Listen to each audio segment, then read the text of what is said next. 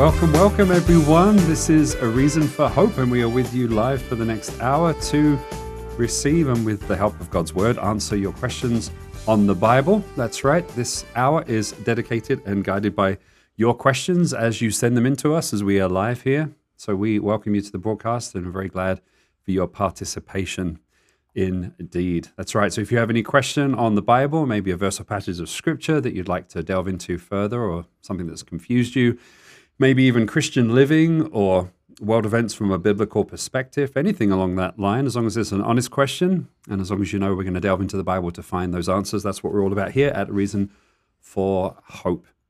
My name is Dave Robson. I will be hosting today and fielding those questions as they come on in, and with us also our first guest, Pastor Sean Richards. How are you doing today? Good. Real fascinating discovery I made recently. Oh yeah? What is that? I found out how to transform a mammal into an insect. How do you do that? Well, like, for example, you take a bear and you remove their ears, they become a bee. I never knew that. Well, I mean, all kinds of information you can learn on the show. But yeah, yes, yeah. Spelling joke. Well, we're moving swiftly on. Also with us today, Scott Richards. Who's I got nothing. How can I follow up on that? You got to go. Scott Richards, who's a senior pastor here at Calvary Christian Fellowship. How are you doing today? I'm doing fantastic. It's always exciting to be able to be here. Yesterday's program, just even tuning in and putting up our posts on our Twitter feed at ScottR4H at twitter.com. The stuff you guys were able to get on through was just really fantastic, and I'm praying that the Lord will move in a similar way in this broadcast. Yeah, absolutely. We never know where it's going to go. Like I say, it's guided by your questions. Lots of questions yesterday on hell and what hell will be like, and what will be in hell, and will animals be in hell, and that kind of thing. And so something I hope we never find out in person, but it was certainly a great there's discussion. Some yappy dogs that have come after me while I'm running that I would not mind. They will definitely suffering such a fate, but you guys covered yapping, that. Yes. Yes, indeed. So once again, we welcome your questions. We never know where the show is going to go. It's guided by your questions, and there's several ways you can join us and send those questions in. We have an email address, questionsforhope@gmail.com. That's questionsforhope spelled out at gmail.com. If you're listening to us on the radio, you'll want to use that method, as you are listening to our last show pre-recorded. So welcome if you're on the radio. Send us your questions to our email address there, and we'll get to them on our next broadcast. But we are live on the other platforms, calvarychristianfellowship.com. Follow the Watch Live tab. You'll find us there. Also, we have an app and a channel on Roku and Apple TV. So look for Calvary Christian Fellowship of Tucson, and you'll find our app to download there, and you can use the chat function there as well. On Facebook as well, Calvary Christian Fellowship of Tucson. You can watch and comment there as well. On YouTube, the channel is called A Reason for Hope. So on YouTube, A Reason for Hope. And as Pastor Scott mentioned, you can follow him on Twitter at ScottR4H. That's Scott, letter R, number 4, letter H. And he posts highlights from the show and kind of updates on world events and comical things and serious things and all kinds of things. Interesting interactions on matters spiritual and biblical. I think you'll find it interesting. Yeah, you'll be able to follow along every day there as well. So with all that being said, I think I covered everything. Sean, would you like to pray for us today? Happy to. That'd be great. Dad, thank you that we have the chance to be thankful. While this is a week where for some reason we take the time aside, we want to make it a habit. Not only are we grateful for the opportunity to share your word, but also to receive your Spirit and make this time worthwhile. We ask that you'd be glorified as a result of this, and to thank you in advance for all the questions that we'll be receiving and the glory that's brought to your name. We pray this in Jesus' name. Amen. Well, Scott, do you have an update for us? You often share a prophecy update. Going on. As we mentioned, one of the things that we try to do on the program is update you on events, particularly surrounding Israel. As our good friend Don Stewart once so eloquently put it, when it comes to God's prophetic program, the return of Jesus, Israel is God's hour hand, Jerusalem is the minute hand, and the Temple Mount is the second hand. So we watch with quite a bit of interest the things going on in Israel, particularly as they relate to a couple of different scriptures, Matthew 24, which speaks of wars and rumors of wars, not just generally and globally, but especially as they pertain to Israel. These are one of the things that Jesus said that we were to be aware of.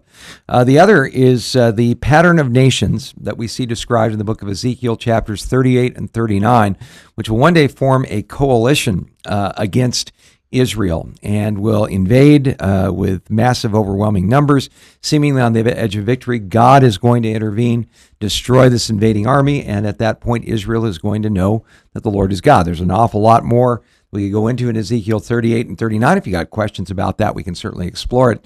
But that's the overview. And so we try to pay attention, not just to Israel, but especially to the coalition of nations that are specifically mentioned in the book of Ezekiel based upon their tribal groups for the most part. But one nation in particular that is named, whose name has persisted all the way down from the writing of Ezekiel about roughly 600 years before Jesus, and is the same to this day, and that is Persia, or modern Iran. Well, there's a couple of things that are going on in Israel we wanted to make you aware of for the purpose of prayer, and so that you can pray for the peace of Jerusalem as we are enjoined to do in the Bible, but also, I believe, have a prophetic connection, especially in the wars and rumors of wars, and even reaching over into Ezekiel 38. Let me share with you what I mean.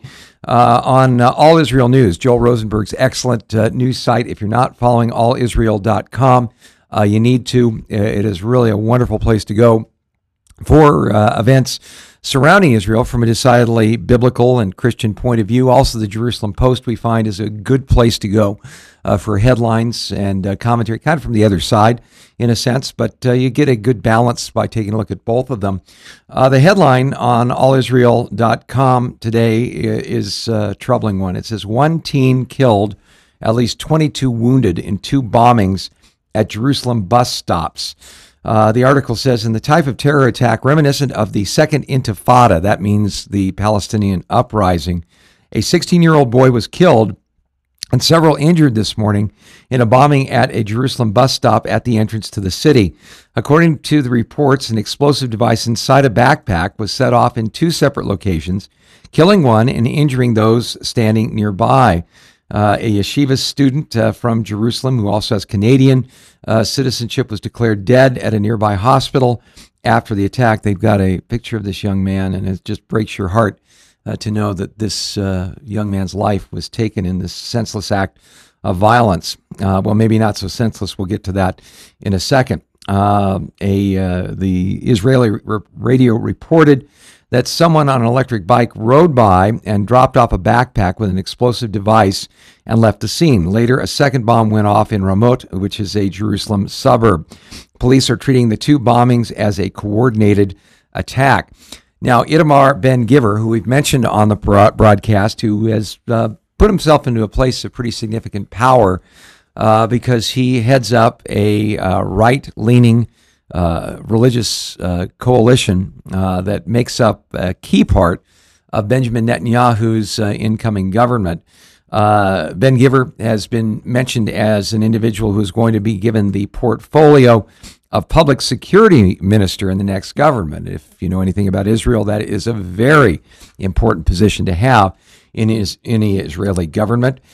He called for Israel to restart targeted assassinations shortly after he arrived on the scene of one of the bombings. He said this, "We're experiencing a chain of events that did not start this morning.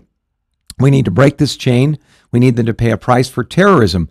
That means returning to the targeted threats. It means stopping the abuses in the prisons. To extract a price for terrorism means that everything has to be closed in the mornings at the security prisons." In other words, no visitors and no privileges and so on. Again, Ben-Gvir and other politicians in the anticipated coalition called on Prime Minister-designate Benjamin Netanyahu to form a government as soon as possible to be able to respond to this attack. Now, no group has claimed credit for the attack, which is significant. Usually, if it is a Palestinian group or a splitter group, something like Hamas or any of the others, Islamic Jihad, and so on, they are the first to want to get maximum publicity out of such an act of terror. But they're interestingly silent about all of this, and I think that there is a reason for it. Israeli officials believe that a terror cell comprised of several members familiar with the area had been planning the attack for some time. The bombs were remotely detonated. They were very sophisticated. And the other thing is this. The Mossad, the Israeli Secret Service, has a very good feel for localized terror activity. They pretty much know what's going on in the Palestinian territories, as opposed to what was going on back during the days of what was called the Intifada, the Palestinian Liberation Organization led uprising against Israel. The techniques that were used in the Intifada aren't really effective anymore because Israel has built a terror fence, if you will, between their territory and the territories controlled by the Palestinians.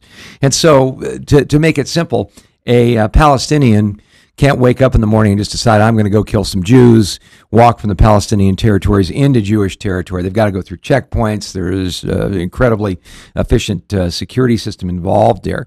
So in order to carry off an attack like this, you've got to have very sophisticated planning. You have to have, in this case, these are not just, say, homemade bombs that are going off here. These are sophisticated devices that were able to be detonated from a distance. They were designed to do maximum impact, loaded with nails and marbles and so forth to ensure the most damage possible there.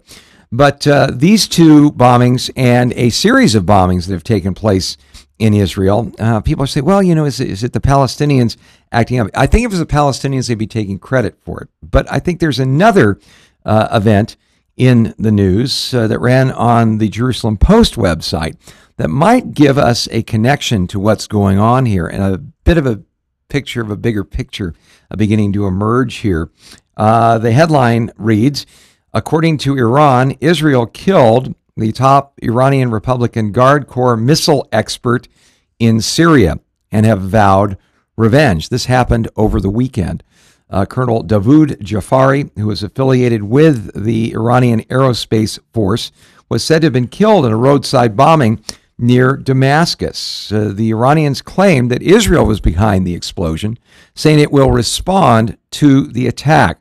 The statement said the criminal and fake Zionist regime would suffer response for the atrocity. This individual was highly placed, a very well-trained scientific and engineering mind in terms of the Iranian missile program that they are involved with. And so losing him would be a major blow. He was blown up by a roadside bomb. Interestingly enough, he was also among the officials responsible for the seizure of two U.S. Navy command boats that were carrying 10 personnel in the Persian Gulf back in 2016. You might recall that was a huge propaganda coup for the Iranians because they got pictures of our naval soldiers kneeling and having Iranians pointing guns at their head. And they held them for a time. Then after the usual political hoo-ha went on, they released the prisoners back to the United States. After the incident, Jafari, who was killed, and other officials met with Iran Supreme Leader Ali Khamenei to receive a medal for the seizure.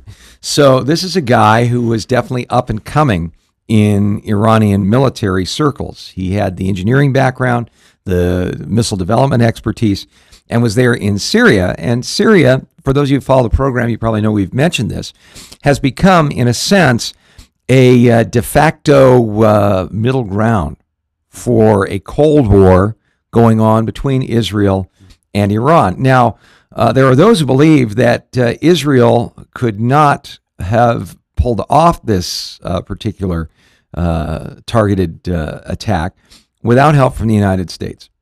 And so Iran has it in for both the United States and Israel about all of this. This major individual, this up-and-coming military heavy hitter is taken out. Iran vows revenge and justice.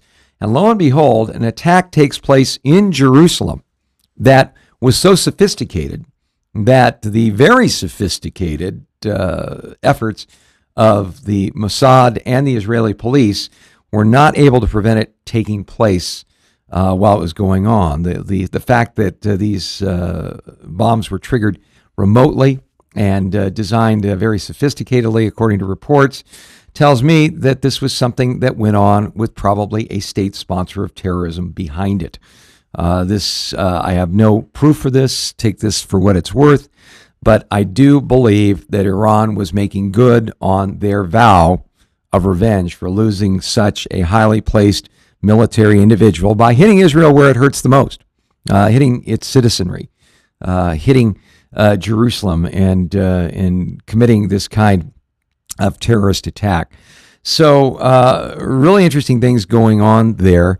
And I think what we're going to see is that this Cold War between Iran and Israel is going to continue to heat up. Iran knows that once Benjamin Netanyahu finishes the crossing the T's and dotting the I's of his new coalition, Netanyahu was not someone who was reticent about ratcheting up responses to Iranian attacks. So they may be trying to get in as many licks and blows as they can before the next government is put into place. It may very well be that events in the Middle East, including the aftermath of what's going on with Russia in the Ukraine, Iran's supplying Russia with drone technology and so forth in this particular effort, and all these things are coming together. But Syria appears to be the place where all of these different competing powers are butting heads. And I think we're going to see an awful lot more of that going on. Earlier in the week, we talked a little bit about how an Iranian drone attacked an Israeli-owned oil tanker in the Mediterranean. And I think we're going to see these kind of attacks going on. Now, will these attacks reach the level where a Netanyahu government, for instance, is going to say, we are going to ratchet it up a bit, maybe even take the war directly to Iran? I think there's some sophisticated politics that has to be overcome before something like that could happen, including getting the United States and the current administration, who has this almost irrational thought that the Iranians can be negotiated with, that it's not too late to complete what's called the Joint Comprehensive Plan of Action that would limit Iran's nuclear program. Well, as we've mentioned, that cow's already left the barn. Iran has already announced that they're able to enrich uranium to 90%, which is nuclear weapons grade uranium. We believe there's probably, according to reports, about a 2-year lag time between obtaining that kind of material and the technology to create a bomb and deliver it with a ballistic missile. At least that's what Israel seems to be banking on. But things are heating up in a big-time hurry. We've talked about birth pains that Jesus warned about. I think we have been kind of going along, and now we're seeing, not just in these terrorist acts, but in these terrorist acts in response to an Israeli targeted attack on a key Iranian personnel. The Cold War is heating up. How hot it's going to get, we don't know. Maybe it's going to build to a crescendo and then calm down again. But pray for the peace of Jerusalem. It's a very difficult and trying time for God's people there in the region. Well, thank you for that update. And indeed, pray. That's what we can do, right? We can pray and pray for the peace. Absolutely. We have a couple of questions coming in. A question from Jamal here. I think that's how you say your name. And it's a question can probably lead on to a bigger question. He asked, where in Jeremiah is it talking about the Christmas tree? I'm not familiar with that, but maybe we are. a bigger question might be, this time of year, especially Thanksgiving, people are going to put up their Christmas decorations. Is that a kind of a pagan thing? Is that something we should avoid as Christians? Put up a Christmas tree and decorations. We haven't even hit Thanksgiving yet, and we're getting the we're close. Our Christmas trees. Close some people are buying their Christmas trees, I guess, already. Okay, where to begin? The problem with this popular claim that Christmas trees are pagan, that Easter celebrations are pagan, that everything and its mom is pagan, is always going to come from... Don't talk about my mom. Yeah, it's always going to come from an assumption that the audience that they're speaking to is going to take their word for it and not look these things up. As you know, on the program, we encourage welcome and revel in full transparency, especially in opportunities to be corrected if it is so warranted. When ministries, as well-intended as they may be, the problem is they continue to espouse this nonsense despite being corrected on it multiple times. I have to conclude after a certain point they're just not concerned with truth. And that is a problem, especially among Christian circles who should have a love for the truth. The claim that the Bible condemns Christmas trees or that it identifies them as pagan is eisegeted, not taken from the Scripture, but shoehorned into the Scripture in the book of Jeremiah chapter 10, verses 2 through 4. Now, shall I read it? Yeah, or do you have it? I have it, but yeah. Okay. The Jeremiah chapter 10 says, "Hear the word of the Lord which speaks to you, house of Israel. Thus says the Lord, do not learn the ways of the Gentiles. Do not be dismayed at the signs of heaven, for the Gentiles are dismayed at them. For the customs of the people are futile. One cuts a tree from the forest, the work of hands of a workman with the axe. They decorate it with silver and gold. They fasten it with nails and hammers, so that it will not topple. They are upright like a palm tree, and they cannot speak. They must be carried, because they cannot go by themselves. Do not be afraid of them. They cannot do evil, nor can they do any good." Clearly, Jeremiah here is saying that Christmas trees are pagan, right? Well, if you haven't been attending our rhetoric lessons, you would know there's something fishy going on with an assumption made in reading that passage. First of all, Jeremiah, and this is setting up what we call an Iron Manning of their position, setting up a condemnation of idolatry in the form of, or in association with, wood. Because something came from a tree and then is used for anything other than to sit in the soil outside, therefore it is pagan. Is that what's being condemned here? Well, we, first of all, encourage in any sound reading of Scripture not to stop 6 verses into a chapter that goes on for another 24. When we're talking about this, it goes on to note, by contrast, that God is greater than these nations, but the customs of these nations. But in verse 8 it says, "But they are altogether dull-hearted and foolish. A wooden idol is a worthless doctrine." Not Billy Idol, but a wooden idol. And we talked about this last week. Thank you for clarifying that, yes. We talked about this a bit last week when the concept of henotheism and modern Hebrew scholars espousing that doctrine, even though they won't be held accountable for it. What is an idol, for the sake of those listening? Well, literally in Hebrew, it's a nothing. Okay. It's a worthless piece of bronze, as one of the Josiah said about the bronze serpent that was made in the wilderness. People were worshiping it.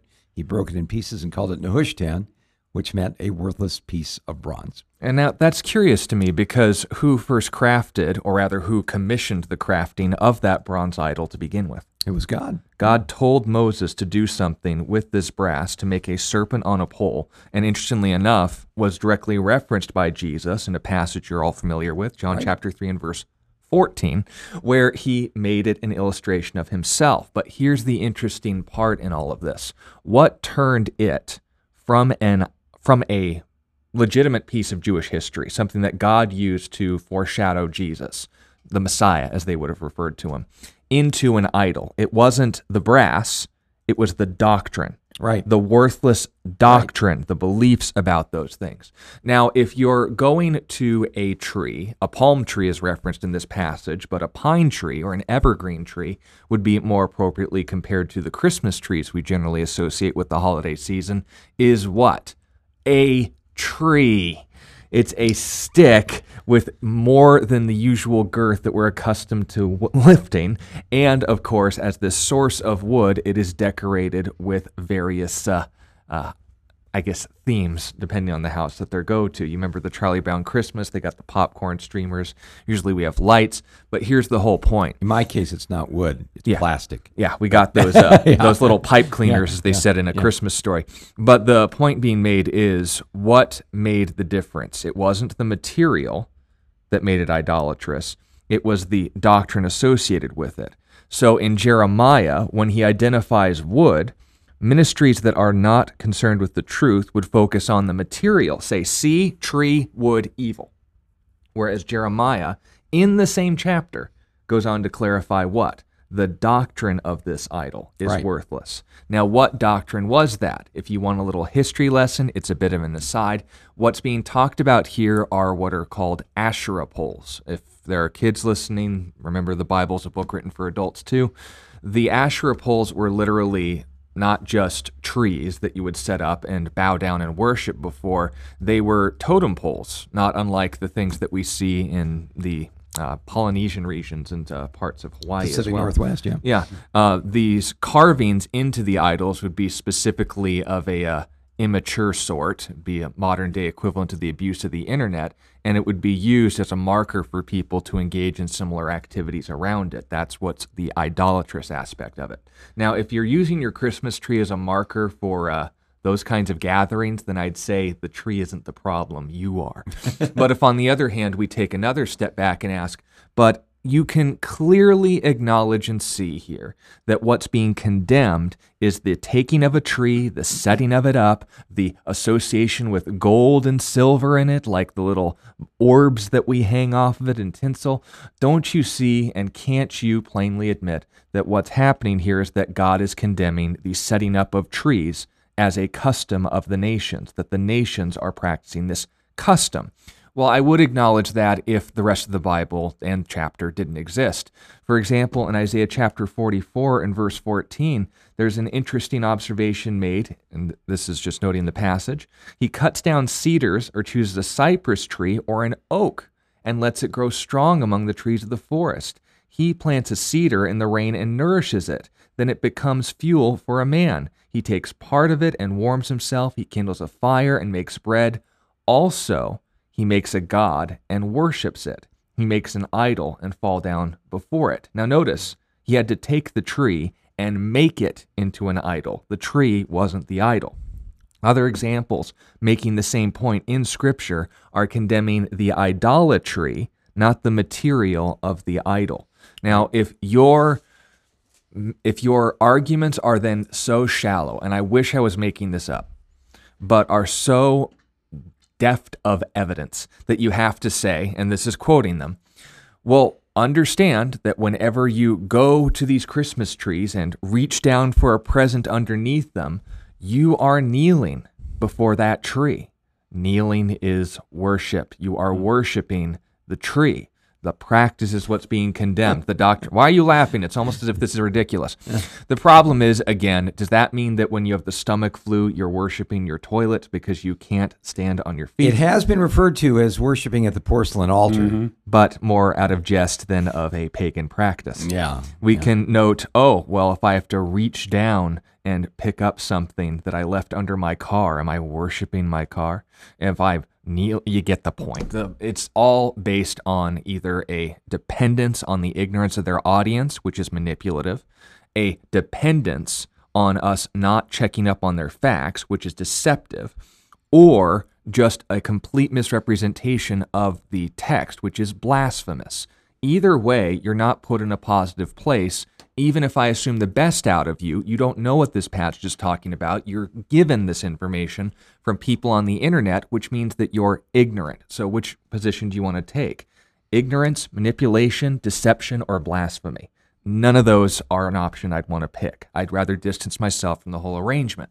The reality is, and again, brief history, we can go more on to it, Jermiel, if you have further questions on this, but the first mention of a Christmas tree in all of recorded history isn't in the Theogony, the source for Greek paganism, isn't in the Prose Eddas, the source for Norse paganism, isn't even in the Egyptian Book of the Dead.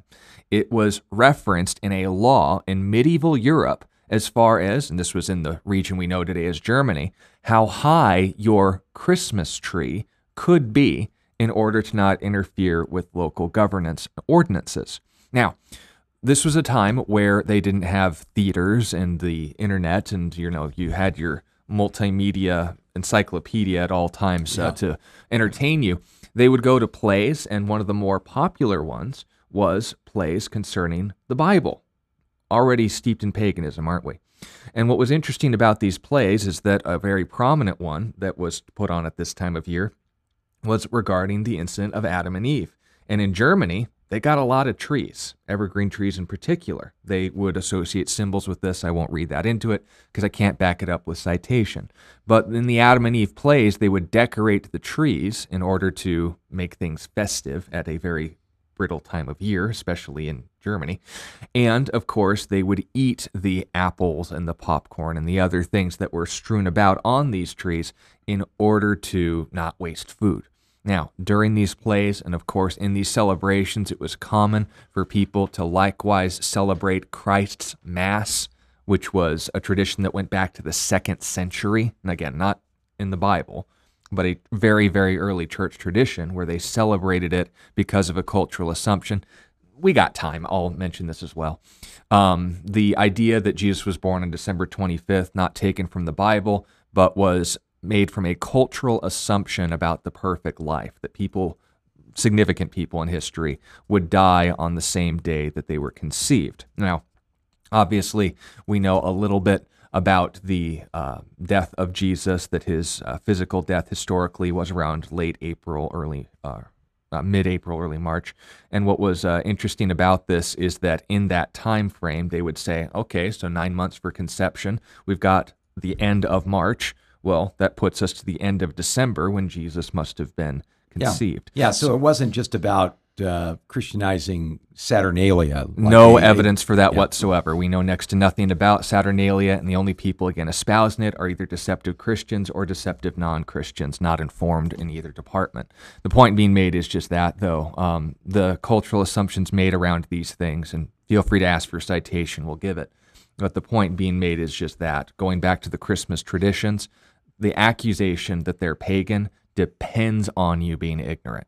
It doesn't take much effort to verify facts today. Right. But the problem is we get into this culture of assuming trust in our sources for information because, quite frankly, it can be exhausting to take in so much information and always have to be testing it. The fact of the matter is, and this is an exhortation to all of you, start with us.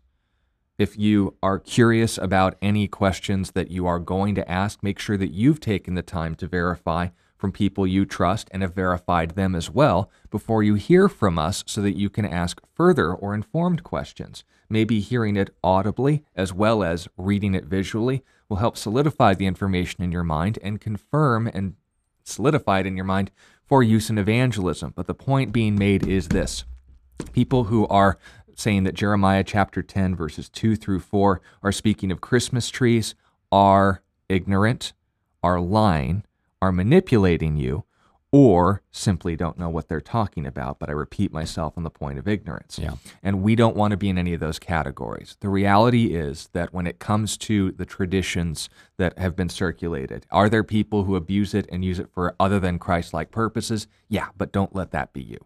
If you have the opportunity to remember Jesus even once a year, take advantage of it because it's far more profitable than the other 364 spent not thinking about him, even if it's an association with his creation, which, by the way, he also made the trees.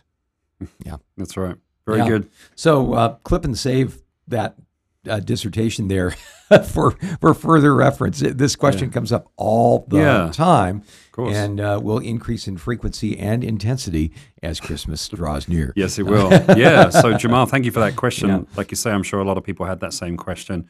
So hopefully that helps you this this holiday season to make those decisions. We had a really nice email that I'll read from Adrian, not our Adrian here, but another Adrian. He said, "Dear pastors, I am so grateful for all that you do. Thank you for your faithfulness in teaching the Word of God. I have learned so much from you, and you all have been a great encouragement to me. Happy Thanksgiving, Adrian." So thank you, Adrian. Happy Thanksgiving to all of our listeners, and we want to tell you how thankful we are for each and every one of you that make A Reason for Hope a part of your day. And, that's right. It's our honor to be able to share God's Word with you. That's right. Yeah. Yep. And guided by your questions, so we're very grateful that you provide those questions for the content. A question from Ben here. He says, "Beaten with many, beaten with few stripes. If someone does something more than once, sins more than once, will they be beaten with many? For example, a serial killer versus a one-time murderer." So basically, I think the question is, are there sins of greater severity and require harsher judgment? Yeah, this gets into the idea of, are there degrees of punishment in hell is what people are asking. Are some people going to get off lighter? Is there a nice part of hell to be in versus the rough neighborhoods of hell to be in? You know, the statement that's brought up, and it's an interesting one, is in the context of Jesus speaking about his return and the importance of being ready for his return in very practical ways. So the context. Yeah. Again, verse 41 of Luke chapter 12, Peter said to Jesus, "Lord, do you speak this parable only to us or to all people?" The Lord said, "Who then is the faithful and wise steward whom his master will make ruler over his household to give them their portion of food in due season? Blessed is that servant whom his master will find so doing when he comes. Truly, I say to you, he'll make him ruler over all that he has. But if that servant says in his heart, 'My master's delaying his coming,' and begins to beat the male and female servants, and to eat and drink and be drunk, the master of that servant will come on a day when he is not looking for him, at an hour he is not aware, and will cut him in two and appoint him with his portion with the unbelievers. And that servant who knew his master's will and did not prepare himself or do according to his will shall be beaten with many stripes. But he who did not know, yet committed things deserving of stripes, shall be beaten with few. For everyone of whom much is given, from him much will be required, and to whom much has been committed, of him they will ask the more." So no is the operative term in that passage. Not quantity of sin, but the knowledge of what you were doing as sinful. Yeah, and again, people will be judged based upon the amount of spiritual information, the amount of light that they have. And I think the easy application to all of this, but it eludes some people, kind of hits home when people will bring up the time-honored question, well, what about that noble savage, you name your favorite noble savage site in the world, who never had a chance to hear about Jesus? How will God deal with them? Well, first of all, we see in passages like Acts chapter 10, you want to read that passage on your own time, you certainly can, God will literally move heaven and earth to get his message to anyone who is open to receiving his truth. And there's a fascinating book called Eternity in Their Hearts by Don Richardson, a veteran missionary and anthropologist, that talks about just how God has done that in amazing ways. Missionaries will come and share, and they go, whoa, we already know all about this. You know, the true God revealed himself to us. And they're like, wow, you know, that's really something. So anyone who is open to receiving God's truth will receive it. But the whole many stripes, few stripes turns around and boomerangs on the person who asked that question, because you got to have a pretty well-developed set of ideas and information regarding the message of Christianity to even ask that question in the first place. And so when someone says, what about the noble savage who never heard? The easy answer is, God does everything right. God's completely just. Will not the judge of all the earth do what is right? He will judge that person perfectly. No one will second guess or say, gee, you know, God was unfair about that. The words unfair and God will never be uttered in heaven. But what about you? You've heard, you know, you've had this opportunity to be able to understand that Jesus claimed to be the only way to God, that he died on a cruel Roman cross for your sins, that he rose from the dead in a moment of history. You've heard all of that. What are you going to do with all of that? And the idea of being beaten with stripes and so on, you know, the painfulness that is involved there, I think indicates that there's going to be people that are going to be separated from God forever who are going to be shocked by that happening. Jesus' famous statement at the end of the Sermon on the Mount in Matthew chapter 7, that there's going to be plenty of people who are going to say to Jesus, Lord, Lord, and we do all kinds of wonderful things. We taught you in our streets. We cast out demons in your name. Your name did signs and wonders. Say, I never knew you. Be gone from me, you who practice lawlessness. So you can know a lot about Jesus, but until you know Jesus, until you've personally invited him into your heart, all that knowledge isn't going to do you a bit of good. You can have an impressive spiritual resume of things you've done for Jesus, but if you've never come to him and said, wow, you know, I really have a sin problem. I believe that Jesus died for my sins. Lord, I need you in my life. I need your forgiveness. I want to receive that gift that you offer to me. All the religious hoo-ha that you do, not only is it not going to do you a bit of good, but a lot of the religious hoo-ha keeps people from seriously examining their own hearts. Well, surely I'm right with God because look at all the committees I'm involved with the church. Surely I'm right with God because, you know, I gave last year to some Christian cause. You know, these things are fine in of themselves, but they aren't saving issues. And what Jesus is talking about here is being a faithful and wise steward, being a person that knows Jesus is coming again, knows that one way or the other, either we're going to him through the valley of the shadow of death, or he's coming for us at the rapture. But either way, we're going to be in his presence. Right. That person's going to live accordingly. That's the wise and faithful steward, and that's the main point of that parable. Yeah, so just note, it begins in verse 42, concludes in verse 48, and the term, the one who knew, not the one who did more of the doubting of his Lord's return. It's the one who knew the right thing to do and didn't do it. And it was an answer to a question Jesus was asked by his disciples. Is this to us or to all people? And he continues talking as if that was answering the question. He's addressing them, not speaking to a broader audience and saying, you know, and you'll be held accountable for it. Very good. Yeah, there you go. Yeah, Ben, hope that helps you out. Thank you for that question.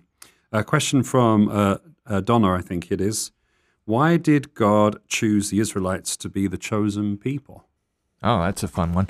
Deuteronomy chapter 7 gives us the direct answer. We have a direct answer from Scripture. Right. We don't have to speculate. We don't have to cite theologians or medieval clerics or well, that's good. Those are the best ones. Let's just go to the Word. Yeah. Let's go to the Bible. This is Deuteronomy chapter 7 and verse 6. For you, this is speaking to the group of people who were taken out of the land of Egypt in captivity, that would be the Jewish people, are a holy people to the Lord your God. The Lord your God has chosen you, that's where we get this term from, by the way, to be a people for himself, a special treasure above all the peoples on the face of the earth. Now, this is where people say, oh, because of their genetics, oh, because of their size, oh, because of their wealth, in the anti-Semitic jargon. They're really smart. Yeah. No. It says in verse 7, the Lord did not set his love on you, nor choose you, because you were more in number than any other people. For, instead, you were the least of all peoples. Verse 8, but because the Lord loves you, and because he would keep the oath which he swore to your fathers, God has brought you out with a mighty hand, and redeemed you from the house of bondage, from the hand of Pharaoh, king of Egypt. And then goes on to note that he is a faithful God. So here's the point that's being made. Why does God choose the Jewish people? The same reason that he chose to save you and me, because he made a promise he intends to keep, and because he keeps his promises with the motivation of what? Not spite, not vindication or retribution, love. He seeks our well-being, even at his own expense. Never more demonstrated than on the cross. We see that defined for us in the book of Romans chapter 5, as well as in 2 Corinthians chapter 5 and others. But the point being made is just that. When we're talking about the chosen people, Israel, we're not saying that they have a special pass from the things that they are doing in rebellion against God. They are more accountable, see the previous point. Yeah. The same. God, like in Fiddler on the Roof, where Tevye said, I know you're your chosen people, but couldn't you have chosen somebody else? Yeah, because it puts you kind of in a position with a target on your back, and we see history testifying to that fact. But the point is, again, literally copied and pasted out of Scripture. God is a loving God, and God is a faithful God. God loves the people of Israel, not because of what they do, but because of who he is, and because he made a promise that he's going to see through to the end. And there's passages in Jeremiah in particular where it notes that if I'm going to forsake the covenant that I've made with you, and no, this is during the Babylonian exile, by the way, he says, then you may as well say the sun's not coming up tomorrow because I'm on the same terms with that thing. Yeah, yeah. And of course, this isn't speaking of geocentrism. It's making an illustrative point saying the sun will come up tomorrow. I got called out on this. I'll never forget it. The little orphan Annie said, right? Yes. The sun will come out tomorrow. Bet your bottom dollar tomorrow. Well, why would you make such a risky venture in gambling? Because it's a certain gamble. God is going to make a promise to have the sun come up tomorrow. He also made a promise to keep his promise to Israel. And that was what? Well, among other things, that they wouldn't pass away till all things are fulfilled, that they would be the nation through which the Messiah would come and will return to. I'll let that hang out there for another second. Yeah. And, of course, the one that he will fulfill the promise made to Daniel in chapter 9, verse 24 through. So understand all of that, and understand that the concerns about the Jewish people being the chosen people, it's not as propaganda-based as people make it sound. It's literally copied and pasted out of Scripture. Now, people will question the application of it and think that belongs to the church, but that's, I guess, a question for another time, maybe the next time if you guys want to ask. But the point being made is just this. God specifically singles out the Jewish people and says, "You're my chosen people." For what purpose? To fulfill the promises I've made in Scripture. And because I love you, not because of anything you do for me. The terms of our relationship are the same. Very good. Yeah, thank you, Don. I hope that helps you out. That's all speculation, though, right? No, straight from the Scripture. A question here, where do I find the Scripture about Jesus appearing before 500 people after the resurrection? Thank you, and may you be blessed. Let's go straight to the Bible. We're on a roll. 1 Corinthians 15, verses 3 through 7. Yeah, actually, you can read 1 through 11 and get the whole picture. But, yeah, but that's the ancient hymn that cites the 500 documented eyewitnesses of Jesus being alive after his public death. Okay, so you say it's an ancient hymn. Why do scholars believe that? Well, first of all, because it's agreed upon by people who wouldn't want to acknowledge those things if they had reason to doubt it. I'm talking people on so far on the left end of the spectrum, atheists, radical atheists at that, but have to be honest historians for reasons they've come up with on their own, have to acknowledge that the information given in this text is something that Paul himself advertises, not as, verse 1, I delivered to you that which I also received. Now, even the most cynical of skeptics would date Paul's letter to the Corinthians, or his second one at least. 1 Corinthians would be the second time he wrote to you because he references previous writings. Right. He says in 1 Corinthians that this is something that I delivered to you, which I also, past tense, received. Both are speaking in the past tense. The dating for 1 Corinthians, at most, is set around the mid-50s AD, so at least put before that.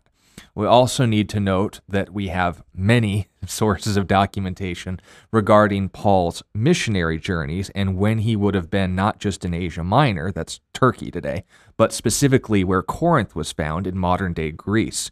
We can put that not just in the 50s when he wrote this letter as a follow-up, but the late 40s, if you're being, again, jaded, cynical liberals. Now, this is where it gets really fun. Paul the Apostle not only would have given this information to them in the past tense in the 40s, but we're still pushing the date back. Why? Because given the historical data we have in Acts, in the letters of Paul and Peter, by the way, and the writings of early church fathers who were directly associated with these people, all identified Paul, not only according to his own words in Galatians, as encountering Jesus on the road to Damascus where he had his conversion, but spending 3 years in Arabia to verify if he had actually seen the risen Lord or if he just had some bad hummus earlier that day and coupled it with heat stroke. Yeah. So 3 years post the persecution of the early church, which was within a year of the resurrection, right? Right. And we'll talk about this more in our study through Acts. So 1 year plus Paul's conversion. 3 years plus, so 4 years in noting, he's gathering together all this information. And then what does it say in Galatians? He went to those who were of reputation among the faith to see if he had run or was running in vain. So, and again, this wasn't a light jaunt, like, oh, I've got some airline miles, I'll fly down from Arabia to Jerusalem and just see if the apostles can clarify some of these things I'm thinking about Jesus right now to make sure I've got my facts straight. Right. It not only shows that Paul's really interested in the truth here, but that he's verifying it with the people who would know, the eyewitnesses of his resurrection. And what does he do? He says, they added nothing to me. So what did they add to him? Pop quiz for 2 seconds ago. Nothing to what he had already received. Now, he's delivering this hymn, what was called a doxology, these little short synopses of doctrine. Obviously, they weren't lugging around their Bibles and books or scrolls. They would generally be illiterate in the ancient world, especially given that the majority of the early church was composed of slaves. They didn't have to learn to read to do their work. But what's interesting about this was they could, and that didn't mean that they were stupid, just means that they had a limited education, they could memorize, in the same way that we do today, little songs set to tunes. It's not a requirement of literacy to be able to repeat back, "Amazing Grace, how sweet the sound that saved a wretch like me." Right. So what they would do is they'd give these sources of doctrine, these informations, after long lectures that eventually became our Gospels today, clarifying to them what? That everything that we're reporting about Jesus isn't just us reporting. Paul himself notes in that hymn, what?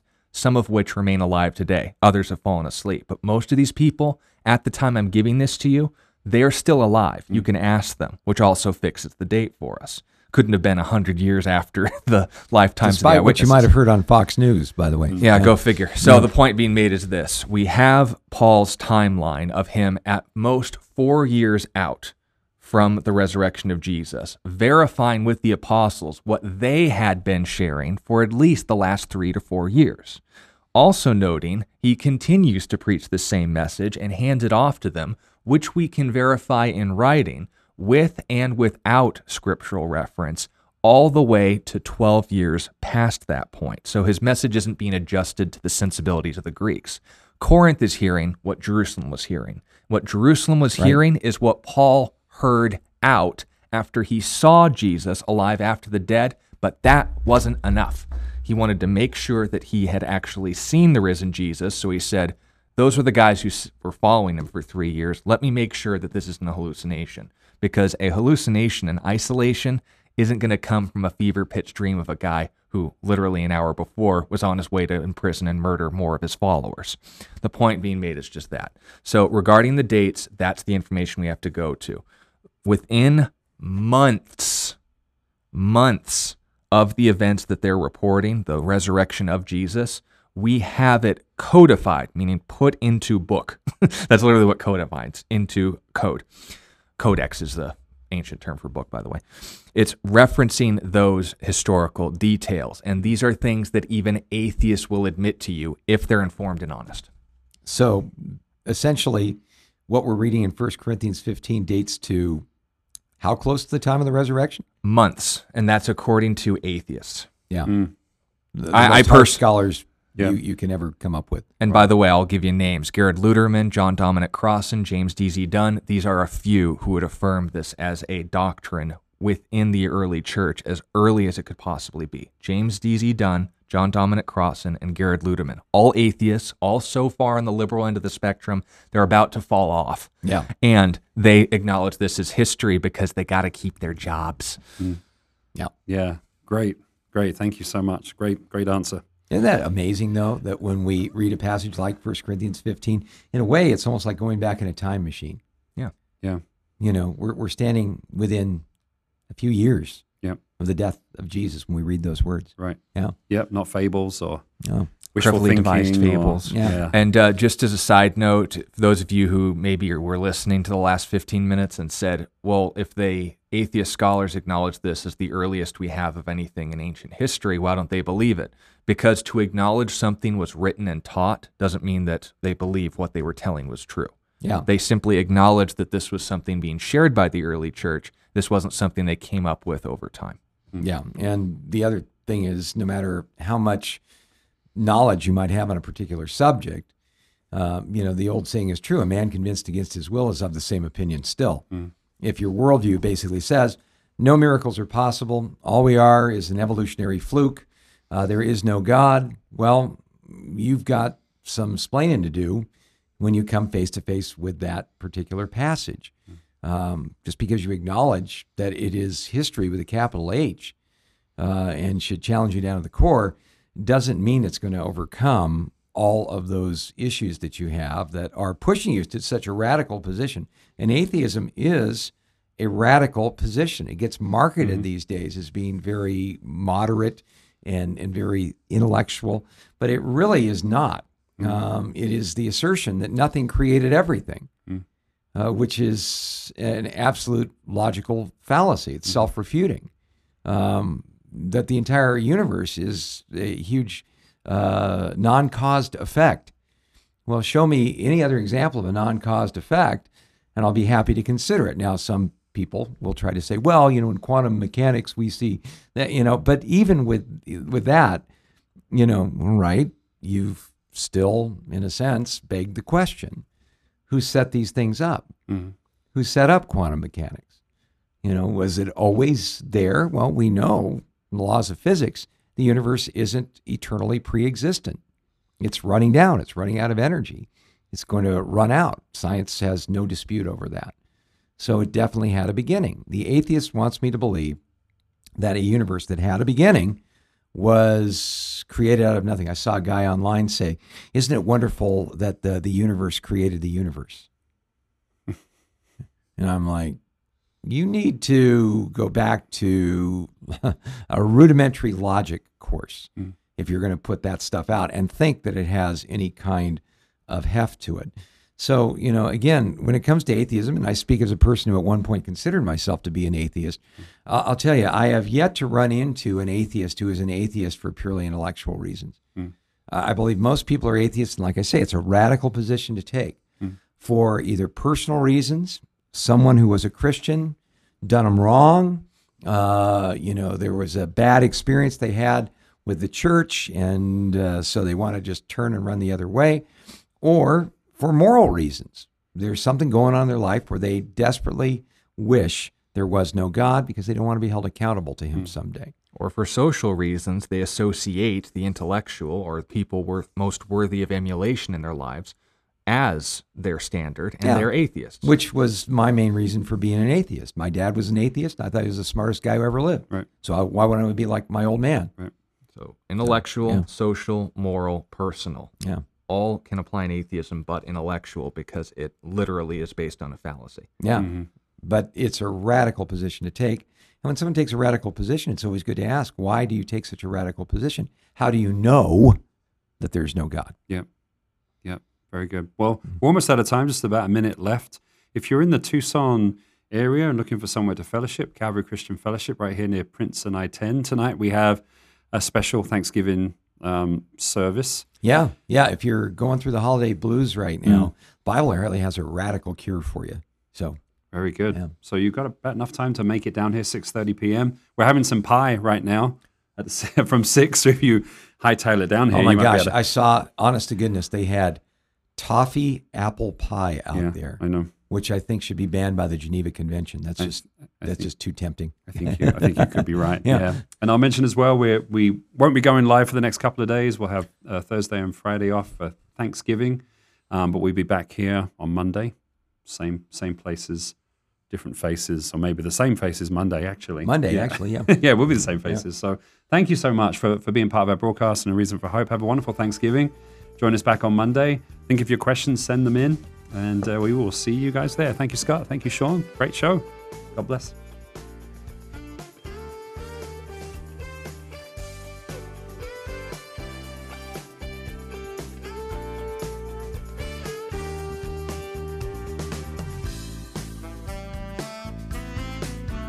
You've been listening to A Reason for Hope. Thank you again for joining us as we continue our journey through God's Word, one question of the heart at a time. Until we meet again, we would love to connect with you. You can text or email your questions to questionsforhope@gmail.com. You can also find out more about our ministry at calvarychristianfellowship.com. And be sure to join us next time on A Reason for Hope. A Reason for Hope is an outreach ministry of Calvary Christian Fellowship in Tucson, Arizona.